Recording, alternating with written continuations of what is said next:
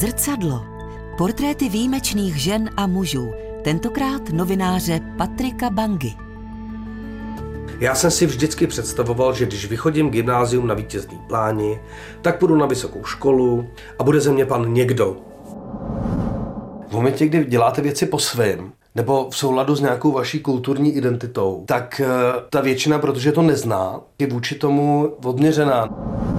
Nemůžu si vyskakovat, ale mám se dobře. A to je výsledek právě té práce. Takže ta skutečná cesta ven spočívá v tom, že prostě budete makat. Jako Rom zažil hlavně v mládí nespravedlnost a ponížení. I když mu ve škole předpovídali, že se sotva vyučí, stal se respektovaným novinářem. V jakém okamžiku se Patrik Banga rozhodl, že půjde v životě dál, než mu druzí předurčili? Co sebou nese zaměření na rasový extremismus? A jak vzpomíná na pražský Žižkov, kde vyrůstal? No, jako podivu baterka vybitá není. Tak super, tak jsme Žižkov. No teď akorát přijíždíme na Žižkov, my jdeme po Vinohradský nahoru a po levé straně máme, to jsme na takové hranice vlastně, na, po levé straně máme Žižkov a po pravé straně máme Vinohrady. No, teďka pojedeme na Havlíčkovo náměstí, kde já jsem jeden čas chodil do školy. Je to vošklivá škola. Teď tady zkusíme zaparkovat. Tak nezničit si ty gumy, bude to dobrý. Tak můžeme ven? Tady je radnice, kde se vdávala snad celá moje rodina. A hned tady vedle je taková budova, která bývala škola. Bývala základka. To byla fakt ryze segregovaná jako romská škola. Tady vlastně poměr žáků romských a neromských byl tak 70 na 30. A tady se prostě neučilo. A já jsem sem přišel z Legerky, což byla taková prominentní základka. A najednou jsem přišel někam, kde prostě nás odmítali učit. A tady prostě takhle vzdělávali, já nevím, kolik se mohlo chodit lidí, třeba já nevím, 600, třeba 500, tady mohlo chodit dětí. Tady takhle jako vzdělávali takovým způsobem, že vlastně odsud se snad nikdo nedostal na žádný učňák ani, jako, jako krom výjimek, která já si vlastně ani nepamatuju, že by mě tady něco naučili, něco, co bych se jako pamatoval do teďka. Přece jenom ty češtinářky třeba, který jsem mýval na té jiné škole, tak do nás fakt jako hustili takový ty základní pravidla české gramatiky a tak. A opravdu nás něco naučili, ale tady, tady já jsem se nenaučil vlastně vůbec, tady jsem se naučil jenom to špatný. vlastně. Tady jsem se naučil, že tě učitel může normálně vzít a profackovat třeba, to, to se tady taky dělo. A myslím si, že tady začínaly vlastně ty geta. Když já vyprávím o tom, co se tady dělo, jak to tady na té škole vypadalo, tak eh, ty následky teď můžeme vidět v tom mostě právě, kde žijou velmi často lidi, kteří chodili třeba do takovéhle školy a neměli absolutně šanci už vlastně v té sedmičce, šestce, pětce už měli vlastně jasný, že se nedostanou dál, že tady vlastně, tady je začátek konce. Jo, tak teď eh, tím, že promuju knížku, tak jsem jezdím často, ale nebyl jsem tady předtím určitě 10 let. Když jsem to byl po těch deseti letech, tak jsem si připadal jak turista trošku. Už mi chyběl jenom foťáček na krku. Takový ten turistický. Každý má někde nějaký kořeny. Že prostě, když budete celý život žít někde v zahraničí třeba, tak v momentě, kdy přijedete do Prahy, tak se pořád vlastně vracíte domů, že jo? A takhle já to mám s tím Žižkovem. Já jsem tady zažil jako skvělé věci, i ty špatné samozřejmě, které popisuju v té knižce, ale navíc tady jsem nikdy neměl strach. My jsme v 90. měli strach, protože všude chodili nějaký nacisti, nějaký skinheadi, tehdy to bylo hrozně moderní, ale jsem si někde netroufl, že jo, protože tady byla prostě romská komunita a každý to věděl, že tahle ta část zrovna Žižkova, kde stojíme teď, tak to byla ta romská část. A tady člověk nikdy neměl strach, já jsem se nikdy necítil bezpečnějc, než jako dítě tady vlastně, protože, nebo puberták, že jo. Protože prostě tady jsem byl mezi svýma, no. My teď tady přicházíme na Prokopský náměstí. Tady se scházeli romský muzikanti všude. A tady se hrálo pořád, zpívalo každý den, bez toho, aby se někdo domlouval. Jo. Tady prostě v pět přišel jeden muzikant s kytarou, v půl šestý přišel druhý, třetí, čtvrtý a večer jste tady měl kapelu a každý den se tady hrálo. Ty, prostě ty lidi nás tady poslouchali, chodili nás podporovat, někdo přes nějaký pivko nebo něco, jako jenom aby jsme hráli dál, že jo. Dneska, kdybychom tady začali večer hrát, tak přijde městská policie a zavřou nás, jo. Odsud jako se rekrutují ty nejlepší český hudebníci romský, tak většina z nich je tady odsud ze Žižkova. Já vždycky říkám, že mají Žižkovskou školu, jo. Takže já, když tady chodím, tak já nevidím jenom ty policajty a to násilí a ten rasismus, ale vidím tady ty pozitivní věci, vidím tu komunitu prostě.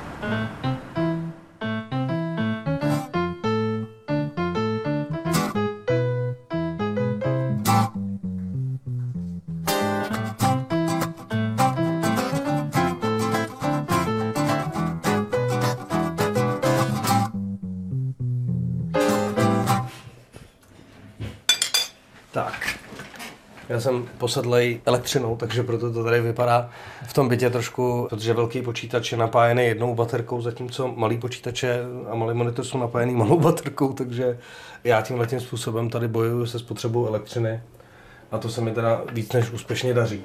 Přeci jenom člověku, když už je 40, tak už jako asi ví, co od sebe čekat. Takže já vlastně, když se podívám ráno do zrcadla, tak už vím, kdo tam je. Ale je fakt, že třeba před 20 lety jsem to ještě nevěděl. Že jsem vůbec jako nevěděl, kam ten můj život bude směřovat nebo co budu dělat. A teď už to, to si myslím, jako vím. Já jsem táta především, manžel především, pak jsem novinář, komentátor, teď prý spisovatel, ale úplně si tím ještě nejsem jistý. Myslím si, že jako prvotina je sice hezká, ale to si myslím, že člověk o sobě může říct tak po pátý knížce. A myslím si, že dneska už jsem srovnaný klidný člověk, což dřív jako nebýval, no já jsem býval jako hodně aktivistický a dneska už si myslím, že tohle je pryč.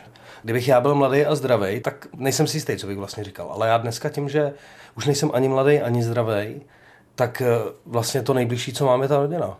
Jsou ty moje děti, moje manželka a, a mý sourozenci.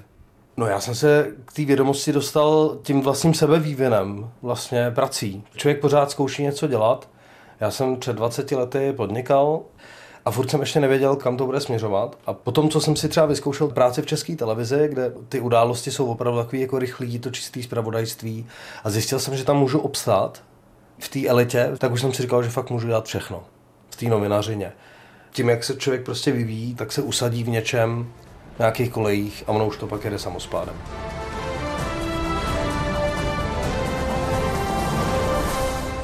Drogy jsou ve věznicích už skoro něco jako součást standardní výbavy. Pašují je tam vězni před dozorci, kteří se zrovna nedívají. Tuto praxi aspoň popisují dozorce i vězeň čerstvě propuštěný na svobodu. Jejich svědectví získal Patrik Banga. Drogy ve vězeních, nic neobvyklého, stejně jako jejich uživatelé. Logicky proto, že ve vězení končí za krádeže tak často právě toxikomani. Vždycky narazíš na někoho, kdo ti nějakým způsobem pomůže, protože to je pro každý. Já myslím, že mě k tomuhle všemu vlastně nakoplo ty 90. léta a ten způsob toho chování. V 90. letech bylo opravdu normální, když jste šel do obchodu, koupil jste pět rohlíků, máslo a litr mlíka a u pokladny vás kontroloval, normálně vás začal prošacovávat chlápek, říkalo jsem černý šerifové ještě, to vůbec nevím, tady byl bez tuhle přezdívku vymyslel, jo. že oni teda měli černý uniformy, ale jinak to byly většinou blbci. A tyhle ty lidi vás začali prostě před lidma normálně veřejně kontrolovat s větou, co si tady ukrát třeba. A to byl naprostý standard.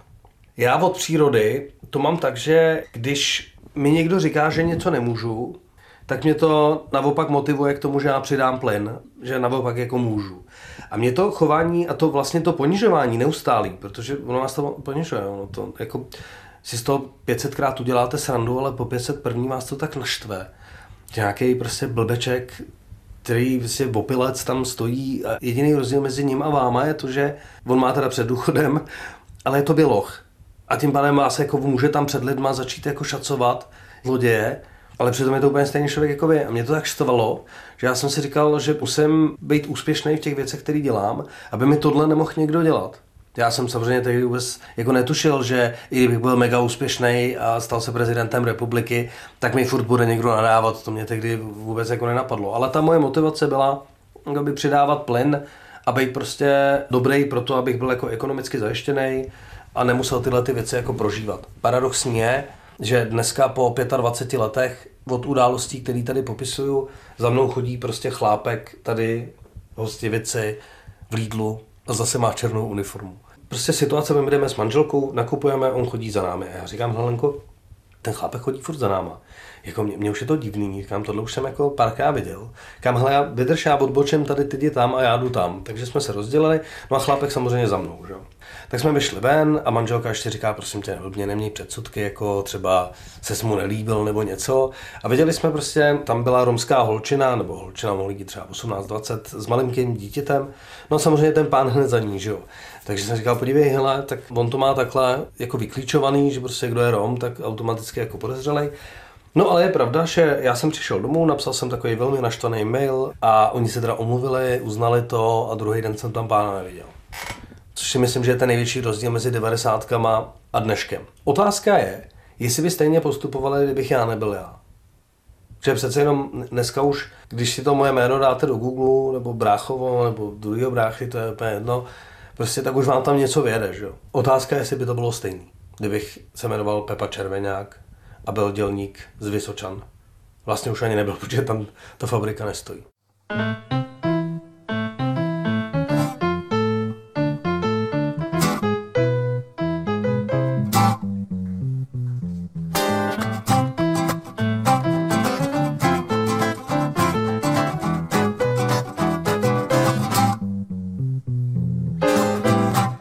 se vám stane na základní škole, že kdysi bývaly takový digihry, jste vlka zajíc tam jako chytal vajíčka a nějakýmu spolužákovi zmizela tato digihra. A paní učitelka, ji nebudu jmenovat, rovnou řekla, že mi mají prohledat tašku.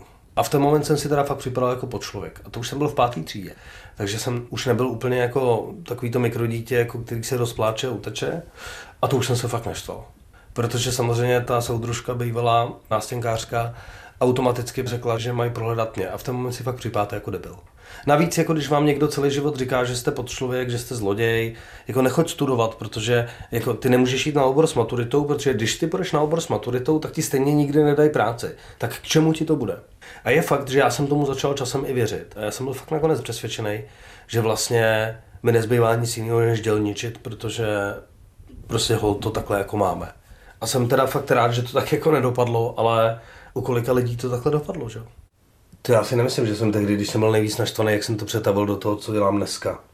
Já jsem ten jeden moment popsal v té knize, kde tam popisuje, jak mi ten policajt šlápnul na tu hlavu.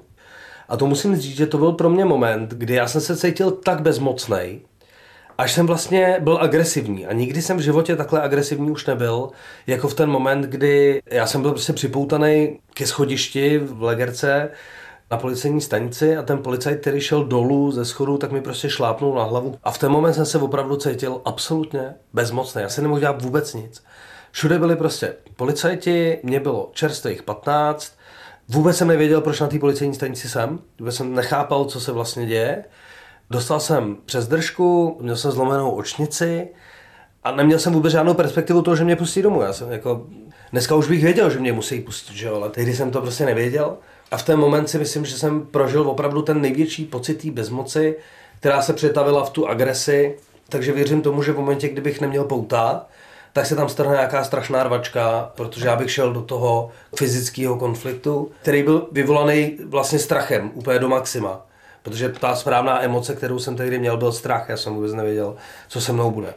A je fakt, že velmi často dneska, když mluvím s policajtama, jako novinář, a já jsem točil krimi, že jo, ještě navíc, což je fakt paradox, Rom v české televizi točí krimi, že jo, tak eh, tohle jsou věci, které vlastně nikdy nevymažete z té hlavy. A vlastně, kdykoliv se potkáte s policajtem, tak vám okamžitě na těle naskočí takovej, já, já to neumím popsat ten pocit, jak se jmenuje, ale prostě je to taková obava, někde zapsaná v DNA. A myslím si, že vlastně doteďka těžím z toho, že jsem zvládl tuhle tu situaci, že se nestalo nic horšího, tak si myslím, že to byl ten můj zlom, kdy jsem si řekl, OK, tak já budu v životě prostě jednou dobrý jenom proto, abych se sem už nikdy nedostal.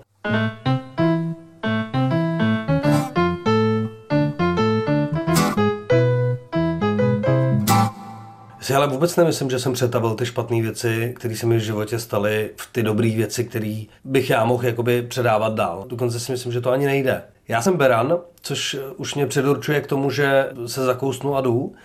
To je jedna věc. A druhá věc je, že jsem měl v životě spoustu štěstí na lidi, kteří mě někam jako posunovali, anebo mě něco naučili. A já vlastně jediný, co jsem udělal, je, že jsem všechny tyhle ty věci, které jsem se naučil nebo dostal od někoho, nemyslím jako věci fyzické, ale nějaký vědomosti, tak jsem vzal a přetavil je v něco, já teď vlastně dávám dál. Takže to, že jsem schopný napsat knížku dneska, nebo jsem schopný napsat nějaký komentář, nebo odmoderovat rozhovor, je vlastně výsledkem toho, že já jsem před 20 lety prostě poslouchal lidi, kteří to uměli a naučil se to. Čili to, co ve mně bylo negativního, to je ve mně furt negativní. To prostě nemůžete vzít a změnit to. V momentě, kdy vám 20 let někdo vypráví, že jste černá huba, tak z toho se najednou nestanete jako bílou hubou. Že? To můžete jako přijmout a smířit se s nima, že takhle jsou. To nejlepší, co můžete udělat, vlastně v tom předávání dál, je říct tohle svým dětem. OK, tyhle věci se ti prostě v životě stanou. Lidi na tebe budou hnusný, lidi ti budou nadávat a pokaž, když se bude hádat se svým partnerem, tak to poslední, co se od ní dozvíš, je seš cikán. Což tak je, nebo většinou to tak je, může to tak být. Je fakt, že když se tohle dělo mý dceři, když mi nechtěli vzít do první třídy a začali mě přesvědčovat, abych jí dal do romské školy, že jí tam bude líp, tak jsem jí začal říkat pravdu. A říkal jsem jí, hele, víš co, prostě tady je nás 91% lidí jako nemá rádo a rodiče toho dítěte, se kterým si jste chtěla hrát, jsou prostě hold jako český malinký rasisti, který prostě svoje dítě vychovají taky jako malýho rasistu. Ono, když máte kluka a holku, jak je to zvláštní, protože tomu synovi nemáte problém říct to všechno na rovinu, drsně, tak jak to je, zatímco ty holky máte tendenci to trošku modifikovat, aby to nebylo tak ostrý. Ale časem jsem pochopil, že je správný jim to prostě říct tak, jak to je. Takže oni byli od malečka připraveni na to, co je čeká. A teď jakoby, já už mám děti teda dospělý, nebo dvě dospělý a jednou opravdu už veliký. A oni už to věděli, co přijde. Takže já jsem je před tímhle všem podle mě jako varoval. Což si myslím, že je, je můj vklad mimo jiný teda do toho jejich života. Na druhou stranu si říkám, že prostě kdyby všechno to špatné se jako nestalo, tak fakt Bůh ví, jestli by mě to donutilo dojít vlastně až sem. Možná vlastně jsem to špatný fakt jako asi přetavil, ale spíš do té energie něco dělat a nespadnout do toho stereotypu, jako nedělal jsem cigoš, tak já stejně vlastně si dělat jako nebudu, tak já půjdu a, a nechám si dát ty dávky, protože stejně to všichni ostatní dělají.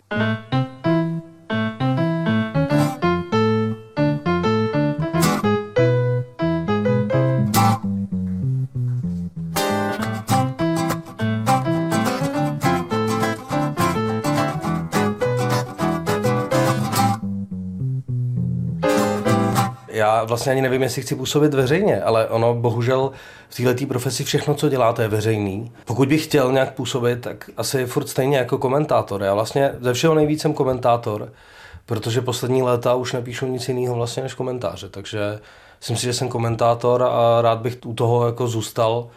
I když jsem nedávno napsal nějaký komentář o romských extremistech a dočkal jsem se takového násilí, jako verbálního, takových výhružek a tolika vlastně nadávek a urážek, že jsem si vlastně říkal, jestli tohle vůbec chci dělat. No. Tady, ten komentář se jmenuje Falešný prorok Mezej a romská elita.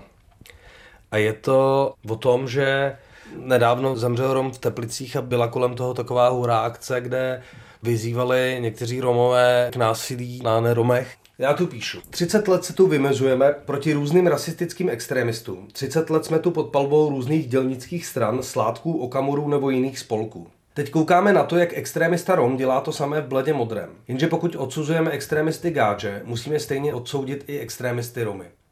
No a to je zrovna ta pasáž, která se strašně nelíbila. Setkal jsem se teda s úplně neuvěřitelnou formou jako násilí, kterou jsem za celý život v té novinařině nezažil.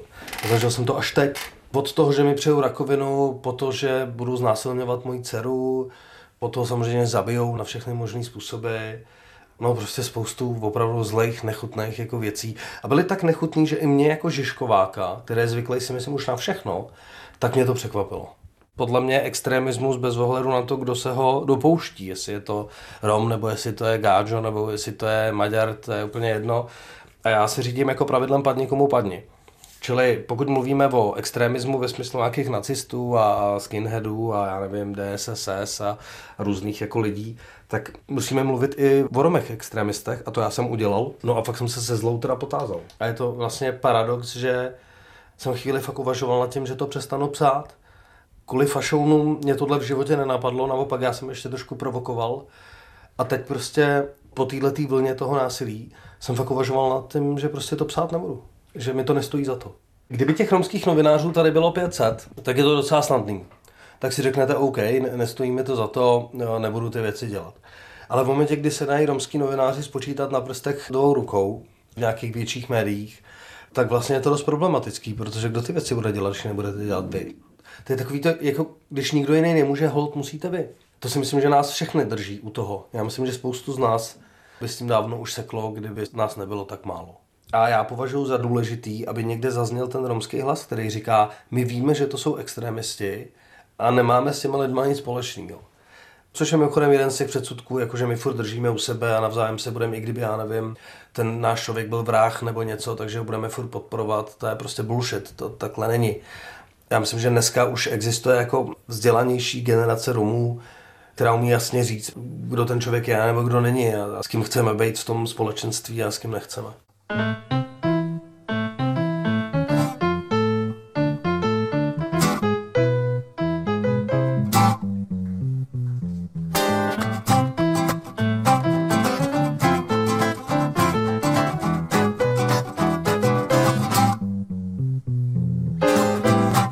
Našel jsem super řešení na vyhoření. Jmenuje to Xbox, velký monitor a vypnout sociální sítě. Jsem si smazal Facebook asi na tři měsíce a musím říct, že mi to neuvěřitelně pomohlo v tom, že já jsem vůbec nevnímal ten vnější svět. Prostě jsem byl v práci od 8 do 4 a víc mě ten internet nezajímal. Byla to jako taková duševní očista pro mě, že jsem napsal tu knížku vlastně v tom čase zrovna. Jsem sednul a napsal jsem knížku. Každému bych to doporučil, aby to jednou za čas tohle udělal. Jako, ten Facebook umožňuje jakoby vypnout ten profil, ale ono to není jenom Facebook, ono to máte ty lidi vám píšou mailem, lidi vám píšou zkazy na weby. Já třeba mám kontaktní formulář na svém vlastním webu osobně a tam skrze kontaktní formulář mi chodí hejty. Jako já bych doporučil lidem, ať si prostě odpočinou od netu. Bez ohledu na to, že ten internet má samozřejmě spoustu pozitivních věcí a, a dneska se bez něj neobejdou banky a zdravotnictví a nic, tak si myslím, že do jisté míry je ten internet to největší zlo. To dřív někdo, aby vám napsal, že jste kreten, tak musel napsat dopis, jít na poštu, koupit známku a musel obětovat ten čas. Dneska si sednete k počítači a ten člověk má tu zprávu za tři vteřiny. V tomhle ta doba bez internetu byla lepší.